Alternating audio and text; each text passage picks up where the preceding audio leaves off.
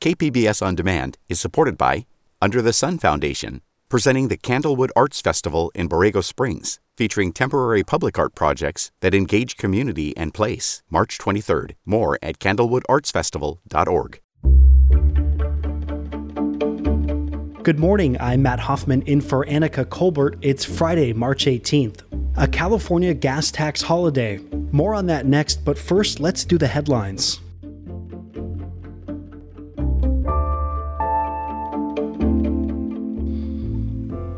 Opening arguments are beginning this morning in the trial of former caregiver Matthew Flukiger. He's accused of sexually assaulting three women at local nursing homes.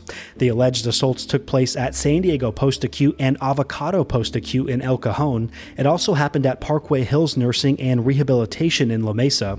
The former caregiver faces multiple charges that carry between 15 years to life in prison. The San Diego Sheriff's Department is investigating an in custody death. 22 year old William Shuck was arrested last week for driving under the influence following a crash near Sunset Cliffs. The Sheriff's Department says he was booked into the Central Jail after San Diego police transported him to the hospital where no obvious signs of trauma were seen. Six days later, he was found unresponsive in his cell. Investigators say homicide detectives are handling this case. They say Shuck was alone in his cell and there were no obvious signs of trauma. San Diego is hosting the first two rounds of the NCAA March Madness tournament. The San Diego Sports Commission says it's expected to bring in between six to ten million dollars for the local economy.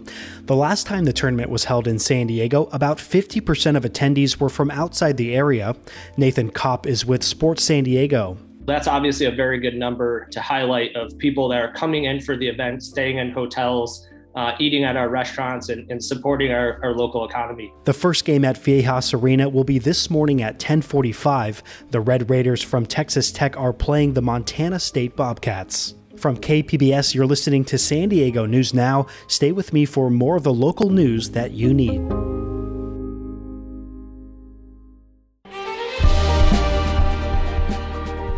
Hi, I'm Bill Hoehn. And I'm Ted Hoehn. Over the past 50 years, our family has brought many world class dealerships to Carlsbad, including Mercedes Benz, Porsche, Audi, Honda, Acura, Jaguar, and Land Rover. That's right. This year we're celebrating 50 years in Carlsbad. So, on behalf of the entire Hoehn family, we want to thank San Diego.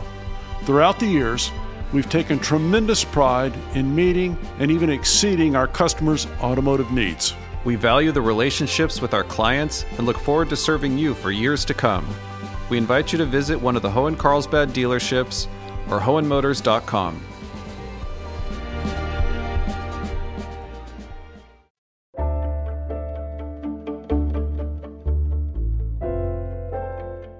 Democrats in the California Assembly are proposing a $400 tax rebate to ease the burden of high gas prices. KPBS Metro reporter Andrew Bowen says the money would come from the state's budget surplus. Republicans wanted a six month gas tax holiday to ease the pain at the pump. But Democrats argue that would leave out Californians who are too poor to own a car but are still struggling with inflation. UCSD economist Mark Jacobsen says an across the board tax rebate would also ensure all the money goes to consumers, not oil companies. Illinois and Indiana had gas tax holidays a, a while back, and some academic economists looked at those and found that about uh, 70% of the money went to consumers and about 30% went to the producers. Democrats say $400 would be the equivalent of a one year gas tax holiday for the average motorist. They're still in talks with Governor Gavin Newsom, who's not yet on board. Andrew Bowen, KPBS News.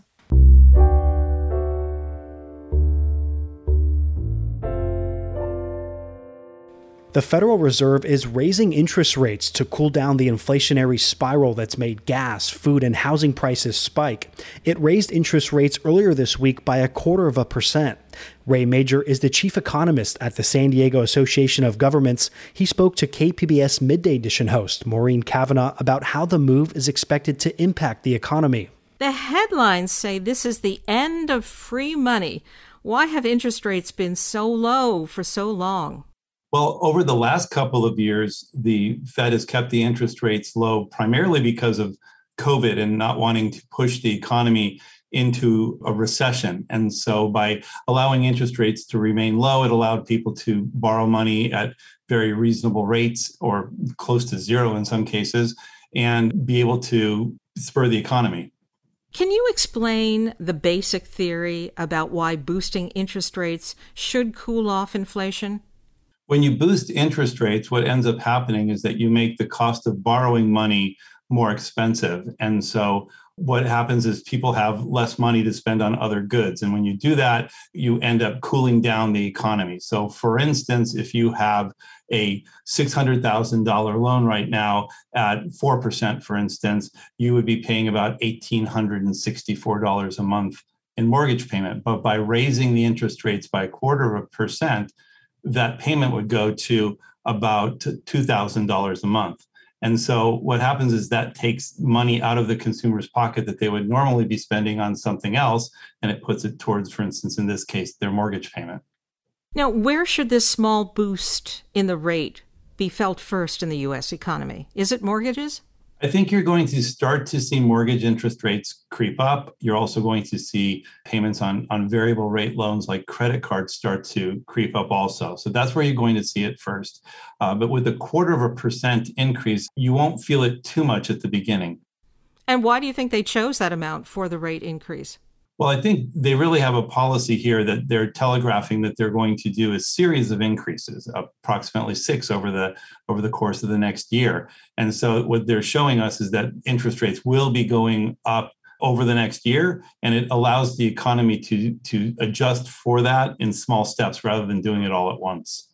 Now, an interest rate hike is also supposed to slow down business expansion and job creation. How do you see that affecting San Diego?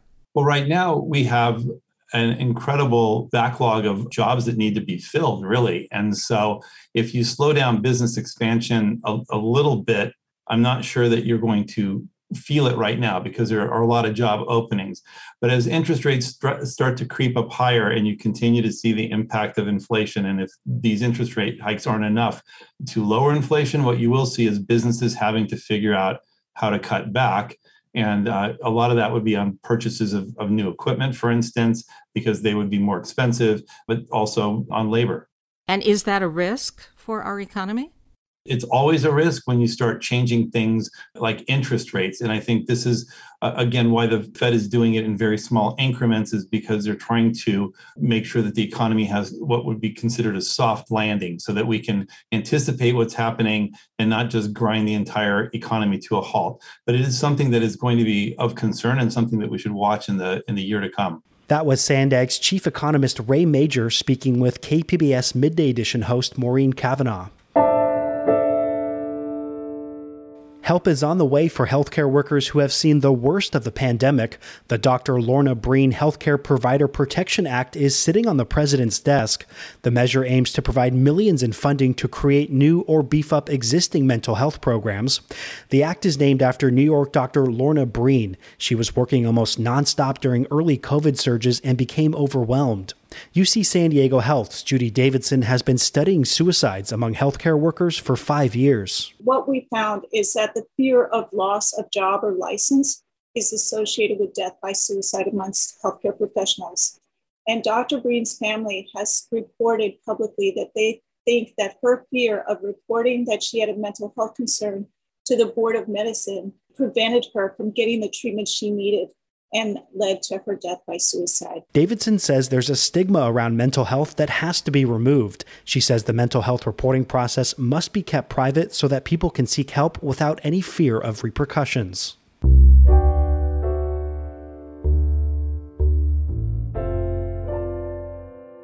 Yesterday, we told you about how Oceanside was becoming a major hotspot for tourists, and today we're bringing you more on Oceanside's spiking home values.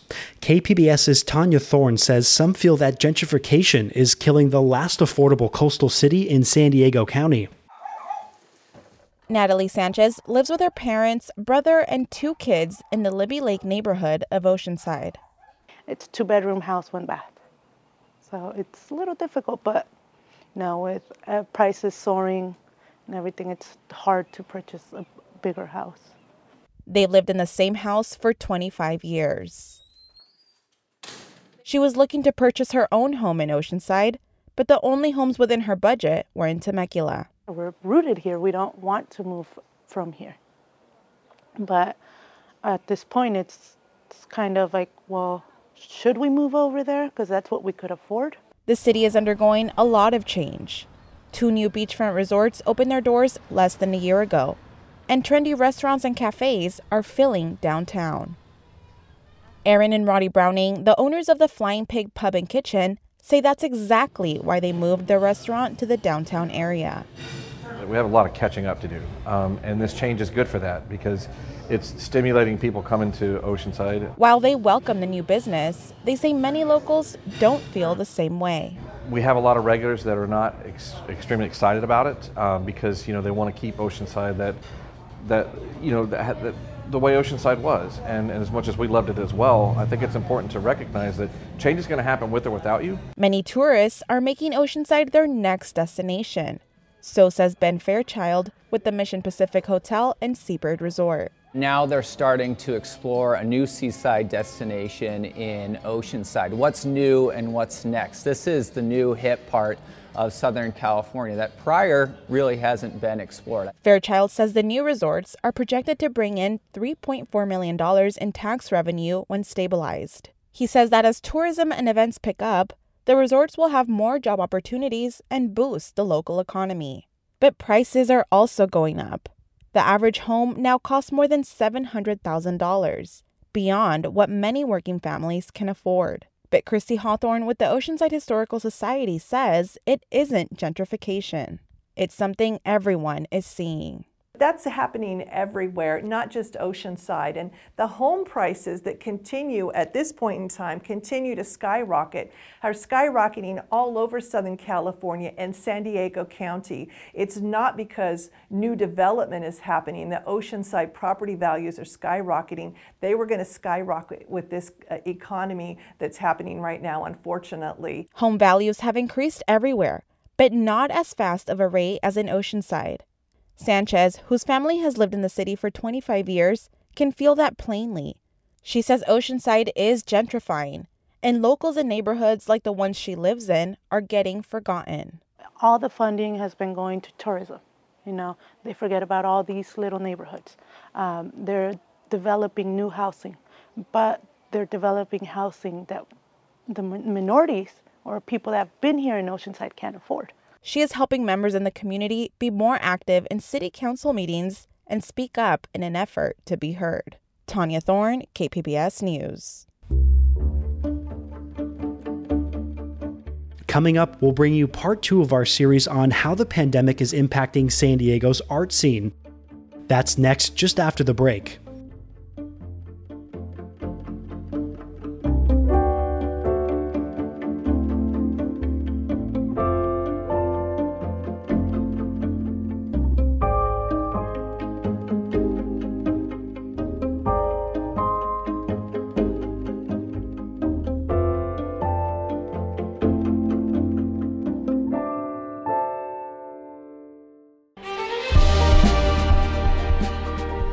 Hi, I'm Bill Hoehn. And I'm Ted Hoehn.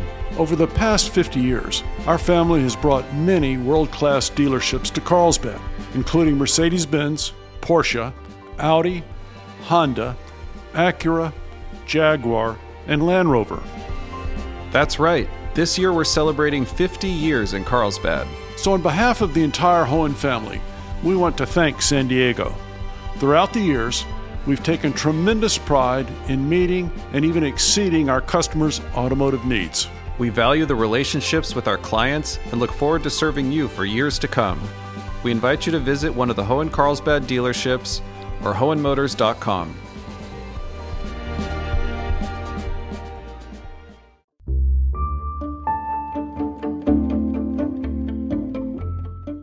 This week, we started a new series on the second anniversary of COVID 19 shutdowns and the impact they had on events and the performing arts. We're continuing with the state of the theater. Two years ago, theaters went dark across the country and there was a racial reckoning. In June of 2020, theater workers nationwide joined together to build anti racist theater systems. The campaign was called We See You White American Theater. KPBS producers Emilyn Mohebbi and Julia Dixon Evans gathered stories from a variety of people working in the theater. We start with a local actor and activist. My name is Joy Yvonne Jones. I'm an actress, poet, playwright, and president of the San Diego Black Artists Collective, as well as the associate artistic director at New Village Arts Theater. The last two years has been incredibly challenging. On March 12th, 2020, I was in the middle of a phenomenal show. We hadn't opened yet, but we were in tech, and it was the last day of the last tech when everything got shut down. And there was so much hope for it to come back. And, you know, it would be two weeks and we'd be back at it again. Now, here we are two years later, and the world has changed. I spent a long time just sitting and trying to figure out how to make art. And I found art activism and really found peace and love in creating art with a message that I feel like is important for us today. Like art should be a mirror to society. So I feel like I'm doing my part, I'm doing something when I create art with meaning. Zoom plays were like our lifeboat in the middle of the storm. We were trying to create art and tell stories safely. As an actress, my biggest challenge was trying to tell this cohesive story with a person that I'm in this moment with who could be a million miles away. But we both had the love and the intention to share with the world our art. And so, try as we might, we told those stories with whatever we had around us. We carved out spaces in our homes away from the chaos of just life at home to create. They may not be the best plays in the world, but they were how we survived. And I am very curious to see how they're incorporated in theater in the future. For some working in the theater industry, particularly those working behind the scenes, being in the room is critical to their profession. I am David Israel Reynoso. I'm a scenic costume designer and exhibit designer as well. So much of the work that I do as a scenic designer, as a costume designer, is very much dependent, as you can imagine, on having an audience. And so, how do you make theater? How do you design for theater when there is no audience? So much of what I love about what I do is the idea of you know being hands-on, of, of you know really feeling the textures of fabrics, you know, or when I'm working on a set, the idea of being there to help with the set dressing. There's something very instinctive about the work when I'm getting to use my own hands there's a lot to that then I kind of try out, right? As it feels a bit pretty sculptural it's something that I think surprises people to hear is that, you know, there were projects that were frozen or sort of postponed pre pandemic. There were contracts that I had signed, agreed to, that I was paid for pre pandemic. And then suddenly, post pandemic, had to follow through on because the agreement was there. In the midst of the pandemic, of course, I had to generate other work and be a bit creative in terms of how it was that I was making a living. And then now these shows that were sort of on hold had to suddenly come back.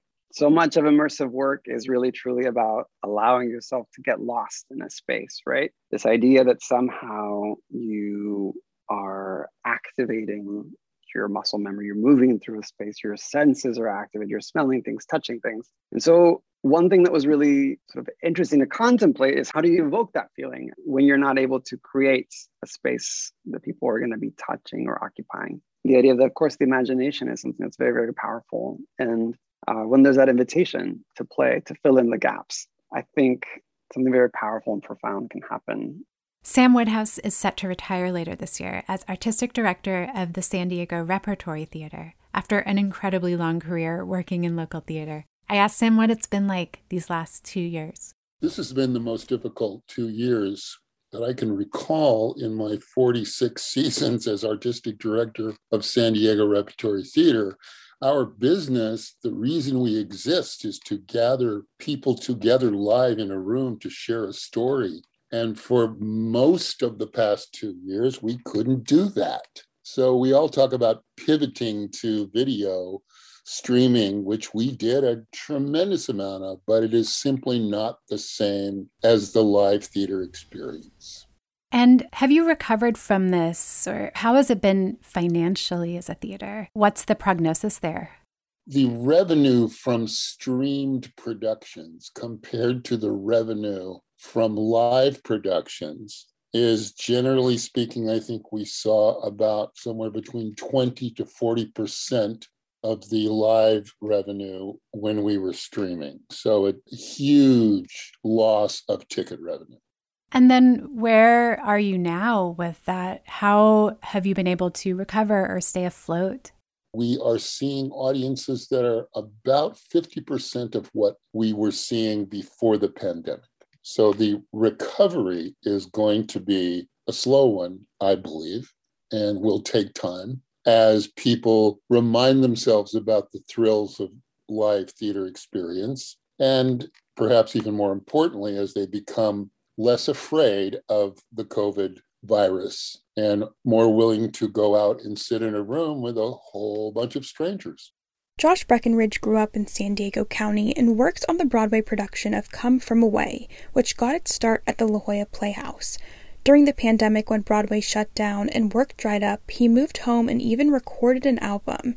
He spoke to us from New York on March 12th, 2020, you know, we got that official cutoff from the Broadway League and and the powers that be that that Broadway was shutting down temporarily because of the pandemic. We did a film version of Come From Away that's available on Apple TV Plus, and that was kind of a baby step back into the world of Come From Away. And then from there, took a little more time as Broadway got its you know stuff together, and and then in the fall came back um, full throttle um, not without our hiccups like everyone had. You know, we had an Omicron hit and we had a huge struggle. We had to cancel twice, you know, shut down twice because of COVID outbreaks in our company. And um, I don't think I mentioned this before, but I'm the dance captain in one of the standbys that come from away on Broadway. And so it's my job to keep up the integrity of the show uh, from a blocking and choreography uh, standpoint um, as a dance captain. And so, you know, part of my job was getting putting new people back in, into the show when we came back, keeping up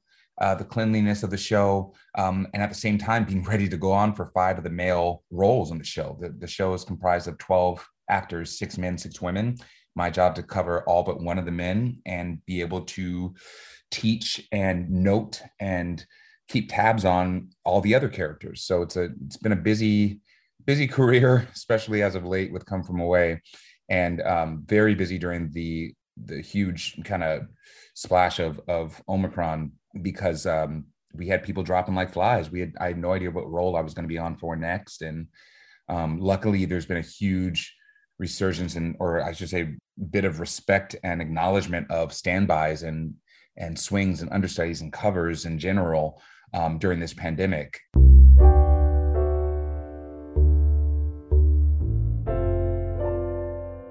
The San Diego Latino Film Festival is at a new location after being postponed because of the pandemic. KPBS Speak City Heights reporter Jacob Aere says the film festival now celebrates Latino culture with other visual arts. The San Diego Latino Film Festival is currently going on at Westfield Mission Valley Mall's AMC Theaters. It's a new location for the event after a two year hiatus. While there are still plenty of great films to see, this year's festival also offers more visual arts than ever before. Mixed media artist Paco Pablos featured his paintings of Mexican icons at the event using augmented reality to bring his work to life through a phone app. Frida Kahlo, an iconic painter, and Guillermo del Toro, an iconic director. You know, so they are proudly Mexican. So I, my exhibition was about Mexican icons. So that's the reason why I put them there. The 29th San Diego Latino Film Festival runs until March 20th and features in person film screenings, daily live music, and a food and drink festival this upcoming Saturday. Jacob Aere, KPBS News. That's it for the podcast today. As always, you can find more San Diego news online at kpbs.org.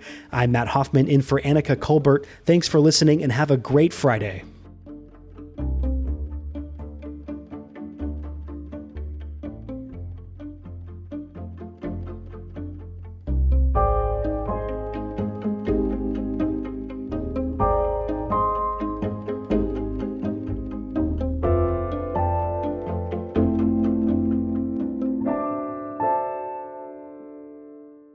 KPBS On Demand is supported by Under the Sun Foundation, presenting the Candlewood Arts Festival in Borrego Springs, featuring temporary public art projects that engage community and place. March 23rd. More at candlewoodartsfestival.org.